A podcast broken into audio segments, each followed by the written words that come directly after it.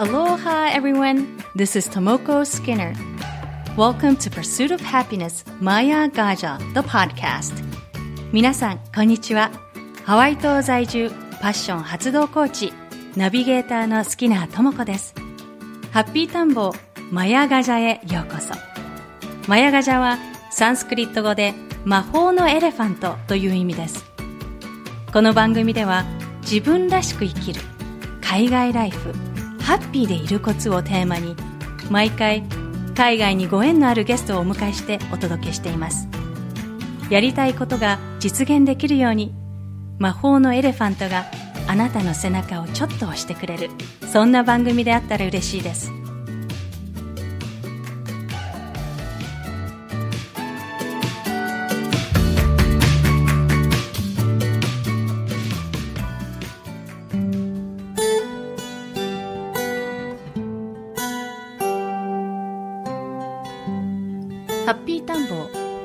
マヤガジャエピソード14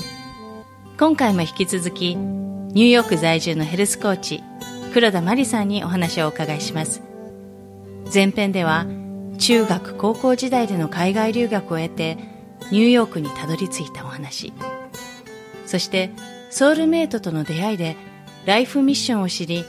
ネットワークエンジニアからヘルスコーチに転身したいきさつをお聞きしました。それでは後編をお楽しみください。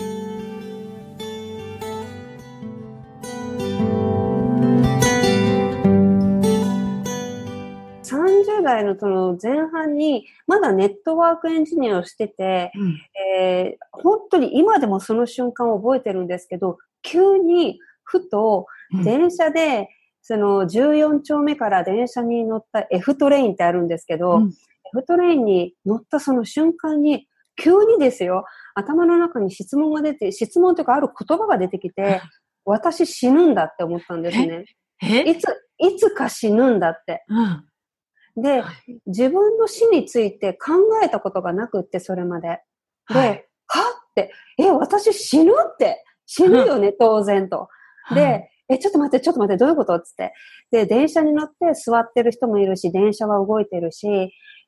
私死んで、死んでもこれは動いてて人はいて、え、どういうこと？今私気持ちあるの、気持ちとかこうやって考えてるのに、これがなくなるってどういうことみたいなプチパニックになったんですね。はい。で、いや、ちょっと待てよと。で、うん、じゃあそこから自分に自問自答が始まって、何のためにじゃあ生まれてきたの？みたいな。死ぬんだったら何のために生まれてきたんですかっていう、悶々と考え始めて、で、ポテトチップスね、ソファーに座ってテレビ見てポテトチップスをこう食べてね、一生終えてエネルギー使って、そんなために生まれてきてるんじゃないでしょ。なんか意味がないと、メイクセンスじゃないよねっていう、すごい自分の中で質問生まれて、で、私神様とか別に信じないですけど、うん、何かこう生かされてる、何かあって人間がいたり虫とかいたりしてるので、人間として生まれてきてる理由がある。なんだなんだって。で、答えが出たのが、あ、より良いものを作るためとか、より良い状態にするために生まれてきたんだっていう自分なりの答えが出たんですね。はで、それが後からのそのライフミッションの気づきとかで、あ、このせいでは私は人を健康に導くことで役に立つようなライフミッションを与えられてるんだって、うん、こんな自然の流れで、やっぱり彼と出会ったりとか、コーチになったりとか、ね、自然の流れがこうなってるので、あ、こういうことかっていう、そんなひらめきみたいなのもきっかけとして、すごく自分の中でライフミッションがクリアになったっていうのはありますね。はあ、あの、その、サブウェイっていうか地下鉄の中で、うん、その、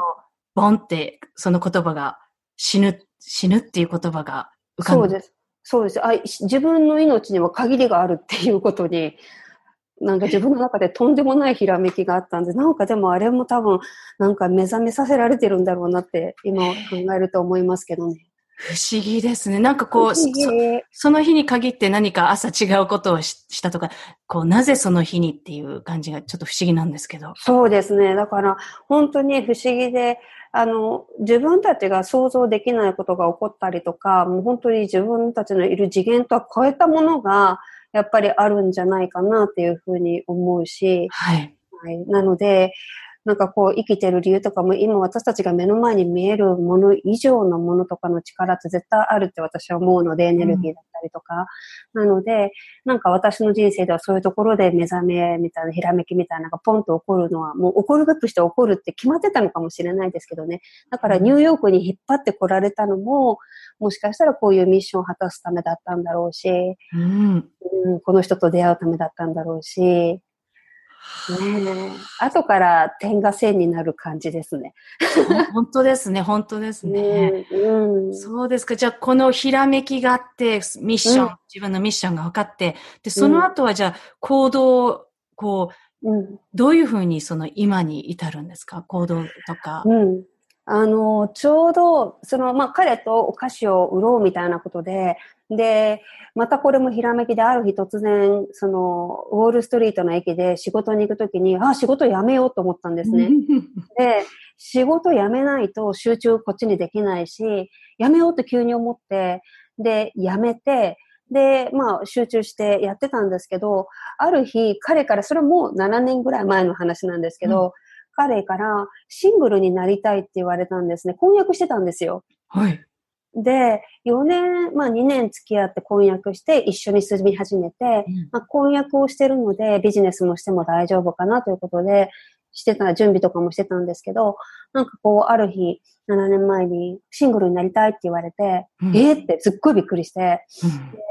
まあその私の性格上あんまりこう責めたりとか怒ったりとか、いやいや言うみたいなことは、そんなことあんまりしたくないので、で、彼もその理由がわからないっていうので、そっとしておいたんですね。で、なんかこう自分なりに模索してるようだったりし、カウンセリング受けたりとかしてたし、だけどなかなか答えが出なくって、で、先が見えない人と一緒にいると、私も先が見えなくなっちゃったり、不安になったりとか、だから、まあそういう状態がだいたい半年ぐらい続いて、じゃあちょっとどうなるかわからないけど、別れようかって私から切り出したんですね。で、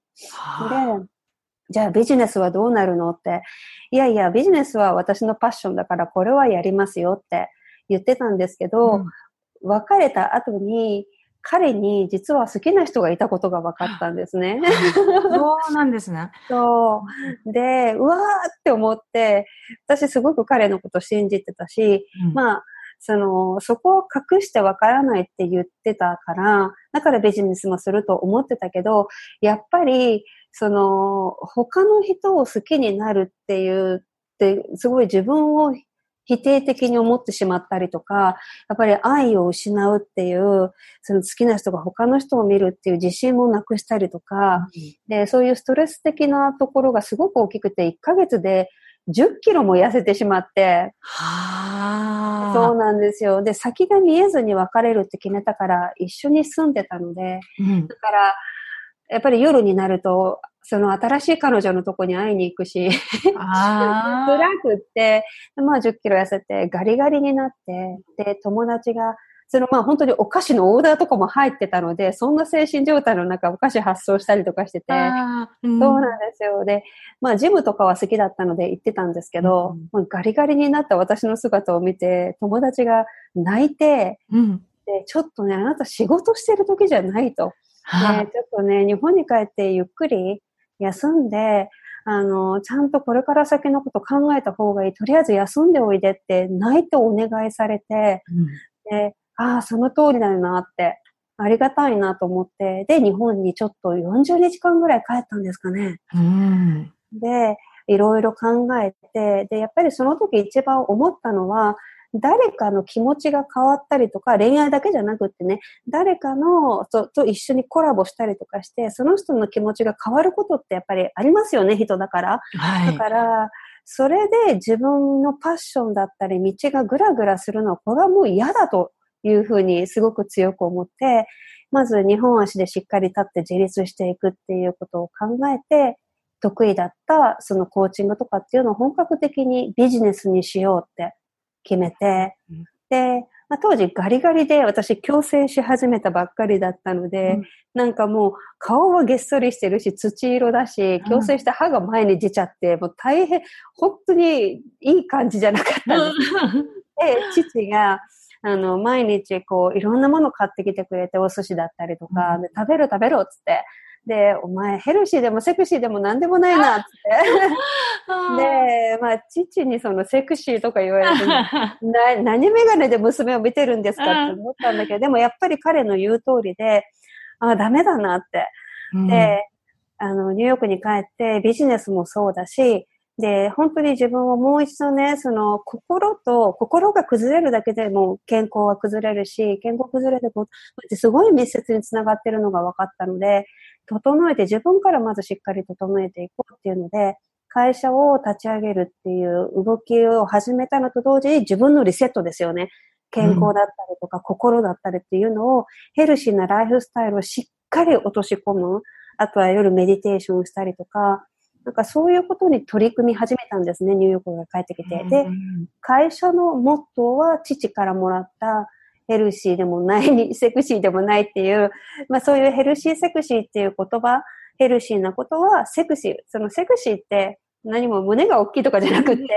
自信に満ち溢れたっていう意味を込めてるんですけど、はい、自信に満ち溢れてる人ってすごくセクシー、魅力的じゃないですか。そうですね。うん、なので、あの、失った自信も取り戻したかったし、だから、ヘルシーでセクシーなこと、そしてハッピーになること、自分を取り戻して幸せになるっていう、父の言葉をメッセージにしたのを会社のモットーにして、うん、ヘルシー、セクシー、and happy っていう、ですね。で、そこからスタートしたのがきっかけです。長かったんですけど。ですなんかすごく、やっぱり食に戻るんだっていう、こう、あの、彼を通して食とのミッションがあり、うん、そして彼を通してまた、こう、食べられ、こうね、ガリガリに痩せてって、そこからまた食なんだって、こう、一回りじゅんぐり回ってきた感じ、食で。そうですね。まあ、うん、その食ももちろん基本なんですけど、うん、やっぱりエクササイズで心を整えるっていうのももちろん含んでるし、うん、メディテーションで今度は、その、いろんな、なんでスピリチュアルなところを整えていく、考え方を変えていくっていう、その健全な心とかっていうのを整えていくことで体を整えるとかってあるので、まあ、食だけでもなくて、まあ、そういう、その、私は食と、あとはエクササイズと、マインドの健康と休息。はい。この4つを軸にしてるので、ここですよね。ああ、じゃあ彼はそれを、それをも与えてくれた、うん、その気づきを、その、心、うん、マインドでありっていう。そうですね。そういうなんか本当に辛い経験だったけど、それがあったからこそ、何が必要で何があったらすごく人ってバランス崩すのかとか、なんか魅力的になるってどういうことだとか、まあやっぱり彼のおかげですよね。きっかけは何であれ。うん。すごい。それをこう、今あの、マリさんがこう、あの、主催してらっしゃる、あの、はい、KD ボディプログラムっていう、体デトックスプログラム、はい、ボディプログラム、そういったマインドと食と、はい、あの、どういったプログラムなんですか、あの、まあ、一番最初にも言ったんですけど、本当にヘルシーなライフスタイルに落とし込んでいくんですけど、やっぱり皆さん、その、なかなか自分一人ではモチベーションつかなかったりとか、いつもやってるライフスタイルを急に変えるヘルシーなものに分かっているけど実行ができないとか、心がついていかないとか、そういうとこもあると思うんですけど、うん、まあその、単にヘルシーなもの食べてエクササイズしましょうってことではなくって、うん、もちろん基本はやることなんですけど、そこに学びだったり、あとはメディテーションやってもらって気づきを与える、そのきっかけを私が提供したりとか、うん、何かこうリリースしてもらったりとか、そんなやりとりをして、その丁寧に丁寧に生きていく、体に対して丁寧にこう向き合っていくとか、そういうこと、あとはやっぱり一番にはどんな人生を送りたいですかっていうところの大きな気づきだったりとかっていうのを、こう、きっかけを提供して、もちろんプログラムはベースなんですけど、でも本当に大きいのは、なんかこう、気づきっていうところ、自分の価値の気づき、体の価値の気づきっていうところに一番気づいてもらえると、なんかこうヘルシーなライフスタイルもストーンと落ちてくるんですよね。あ、なるほどな。単に野菜食べましょうとか、そういうことではなくて、なので、まあヘルシーなライフスタイル、えー、食、エクササイズ定期的に、簡単にお家でできるものなんですけど、うん、あとはしっかり休息、休んで、で、あとはメディテーション、心を整えていくっていうことに30日とか取り組んでもらって、で、あとはコーチングで一緒に気づきを、えー、こう見つけていく自分なりの価値を見つけていく、そういうプログラムですね。なるほど。じゃあ本当にホリスティックっていうもう、心身、体、もう、完全なホリスティックな取り組み方ですね。そうですね。ヘルスコーチの、その、もともと資格取ったのも、ホリスティックヘルスコーチっていう、まあ、それの資格なので、うん、本当に包括的な、もう体が持ってる機能を引き出していくっていう、そういうアプローチです。なるほど。あの、こう、日本とアメリカを比べて、やっぱりアメリカってこういう健康だったり食だったり、その、うん、あの、すごく進んでるじゃないですか。こう結構、ね、あの、めちゃくちゃアンヘルシーな人もいるし、めちゃくちゃヘルシー、うん、こう、両極端だからこそ、そのヘルシーな、その研究ってものすごくされてると思うんですけど、やっぱり、日本の方の場合は、やっぱりそういう最新のアメリカの、あの、そういうヘルシー情報とかで、やっぱり、こう、入らないから、こう、マリさんを通してそういった情報も、あの、うん、手にすることができるっていう感じですか？そうですね。あの、今、年に数回、私、日本に行ってるんですけど、その時にセミナーやったり、ワークショップやりながら、まあ、その楽しいとか美味しいとかっていう、その危機感ばっかり与えても、これは絶対ダメなので、楽しい美味しいっていうのをきっかけに、そういう情報だったりとかお伝えしたりとか、その日本とアメリカとかってやっぱり日本は独自の、ね、2013年に登録されたユネスコ、日本食がユネスコ遺産で登録されてるくらいのやっぱり素晴らしい食文化があるので、うん、なんか食に対しての新しい考え方、器だったりっていうのがなかなかちょっとここ実は硬いんですよね。なので、あのー、まあそれをですね、どうやって緩めながら、あんまりこう壁を感じさせずに、えー、学びを提供することができるかなとか、なんかそういうところを意識しながら、私がニューヨークだからこそ得られる情報を日本人なりの私が一回それを噛み砕いて、こう、分け、その架け橋になって情報を楽しく伝えていくような活動をしてますね。なるほど。はい、あの、私もあの、マリさんのセミナーの告知を Facebook で見て、はい、で、このマリさんのすごい溢れ出るエネルギー、ものすごいこう、こう、パーンと溢れる明るいエネルギーに惹かれて思わずメッセージしちゃったんですけど、ありがとうございます。あの時のセミナーのタイトルが結構ガツンとものすごい、あの、あの、うん、なん、なんでしたっけあのタイトル、キャッチコピーみたいな。こんな、こんな生き、こんな生き方あるの。あるの？っていう。はい。あ、そうです、そうです。なんか、あれは、あの、畑山里沙さんっていう、シンガポールに住まれてる、うん、あの、ライフコーチと一緒にイベントをしたんですね。で、トークイベントなんですけど、はい、あの、ま、彼女はライフコーチなので、心のところをうまく引き出せる。本当の自分をオーセンティックに、本物で、本物の人生生きようっていう、フェイクじゃない自分の人生生きようっていうところ、まず一。で、うん、じゃあ、じゃあ心とかマインドとかクリアになってやりたいことも分かった。じゃあ、だけどそれを叶えてくれるのって体ですよねっていう。ね、何かやりたいと思って、例えば、ね、カレー食べたいと思ったら手が動く、足が動くからお店に行って物を買ってっていう思いを叶えてくれるの体ですよ。はい、体、体あなたケアしてますかっていう、そこの体のところ、じゃあ体は本物を入れてますか？えー、添加物は偽物の食べ物ですけど、体には本物入れてあげてますかっていう、そういう切り口から、えー、体のことをお話しさせていただいたイベントでしたね。あそうですか。じゃあ、セミナーに加え、イベントなんかも、あの、さ、やされてるっていうことそうですね。うん、はい。そうですか。はい、なんか本当にあのインパクトがあって、こう、マリさんの人柄っていうか、もう、あの、もうめちゃくちゃ、もう、もう一気に、わ、すごい、この人なんか会いたいって思っだって。はい、ありがとうございます。そうですか。で、マリさん、そのエネルギッシュなところって、こう、マリさんにとってのワクワクとかハッピー、what, what makes you happy? っていう、何、はい、何がこう、マリさんをこう、ハッピーにさせるものですか？なんかね、質のいいものを、あの、本当にピュアで、なんかこう、愛情が溢れて、質がいいものを見たりとか、作ったりとかしてる時にすごくワクワクするんですね。で、それは何がワクワクって人に伝えたいっていうそこなんです。あ、これ教えてあげたいとか、うん、これ、これすっごいいいじゃんって言って、あ、これどうぞ、これやってみていいよ、みたいな、そういう伝えたい、いいものを伝えたい気持ちの時、すっごいワクワクしてます。すごい。じゃあ伝えたい、これシェアしたいっていう気持ちがもう溢れ出るっていう、それがワクワク。そうですね。なので、そういういいエネルギーを持った人たちと、これを伝えるために仕事してる時もすっごい楽しいですし、うん、うんそうですか。ちなみに、こう、はい、マリさんがその自分のワクワク、あの、ワクワクすることもするっていうのもそうですけど、例えば自分の状態、うん、自分の、その、その状態を整えるため、キープするために、こう、日々やっていることって何ですか、うん、あの、絶対に、やっぱさっきのヘルシーなライフスタイルっていうのは、やっぱ基本で、で、心を特に整えるのは、エクササイズとメディテーション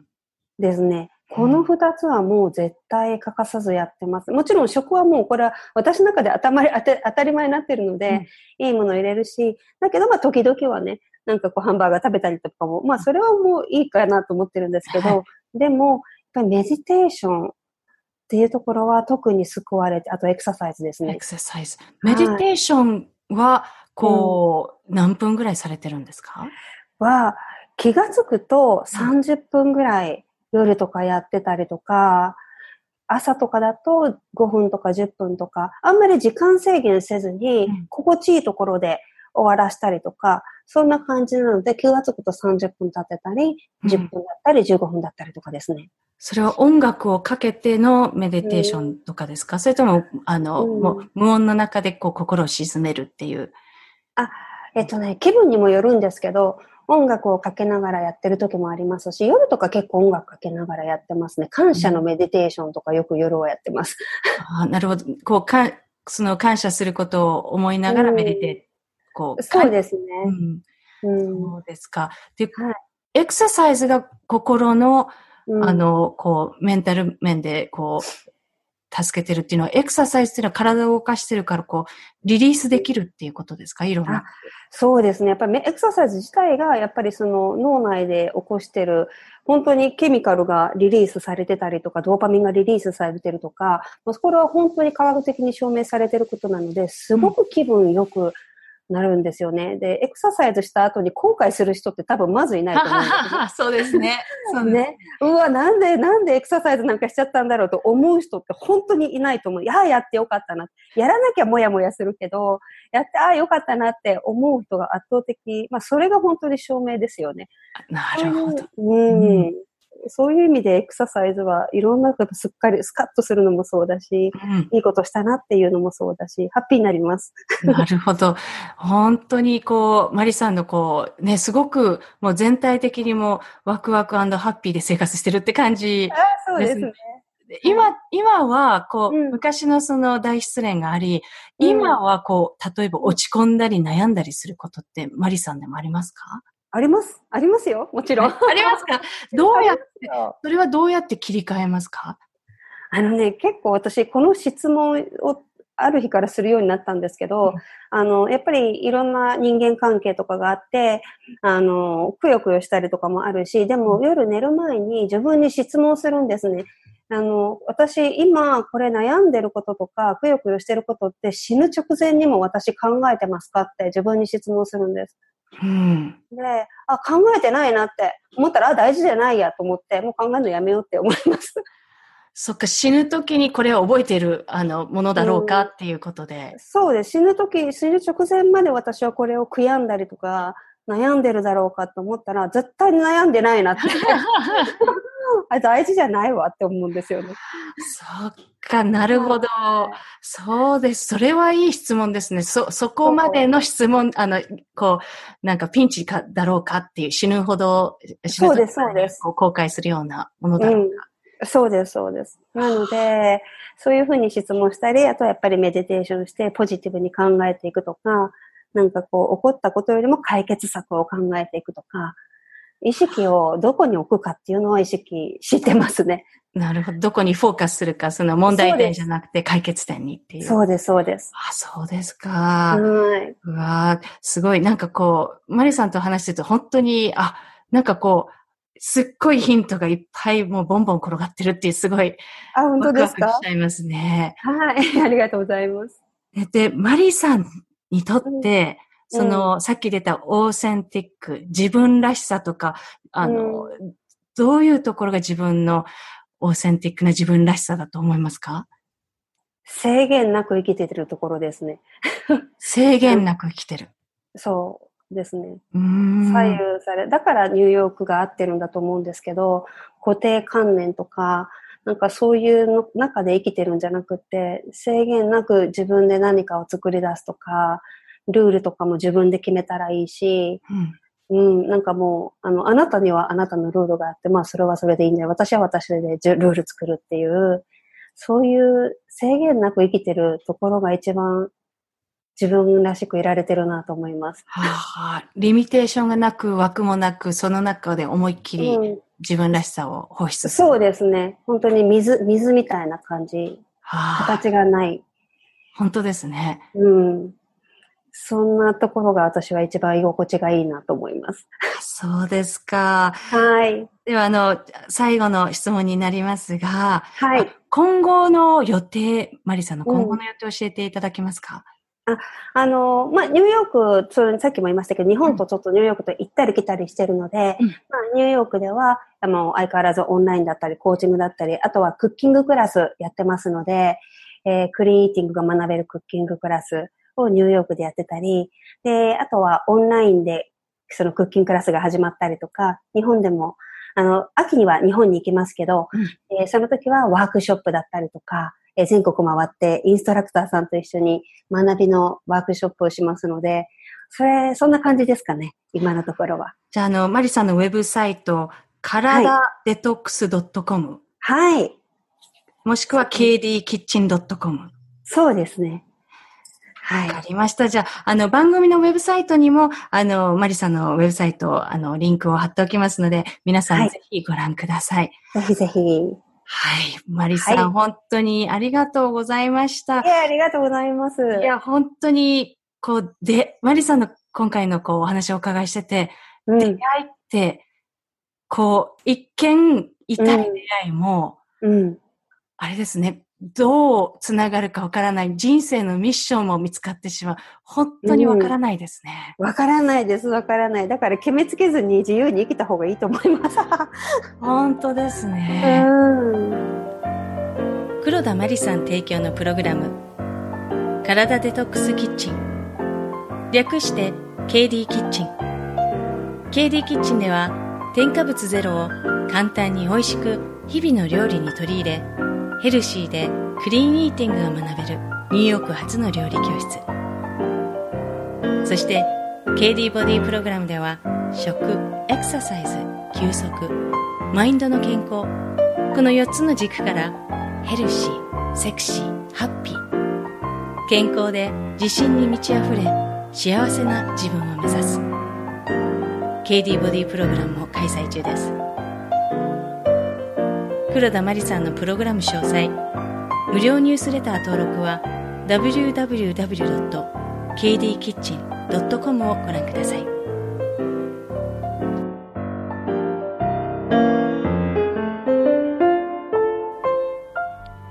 Thank you so much for listening to Maya Gaja, The Pursuit of Happiness 番組をお楽しみいただけたらぜひレビューに感想をお書きいただけると嬉しいです今回のインタビューの詳細は番組ウェブサイト www.mayagaja.com をご覧ください。番組は毎週日本時間の水曜日に更新しています。iTunes もしくはお使いのアプリでこの番組の購読ボタンを押していただくと自動的に番組が配信されます。それでは次回までアローハ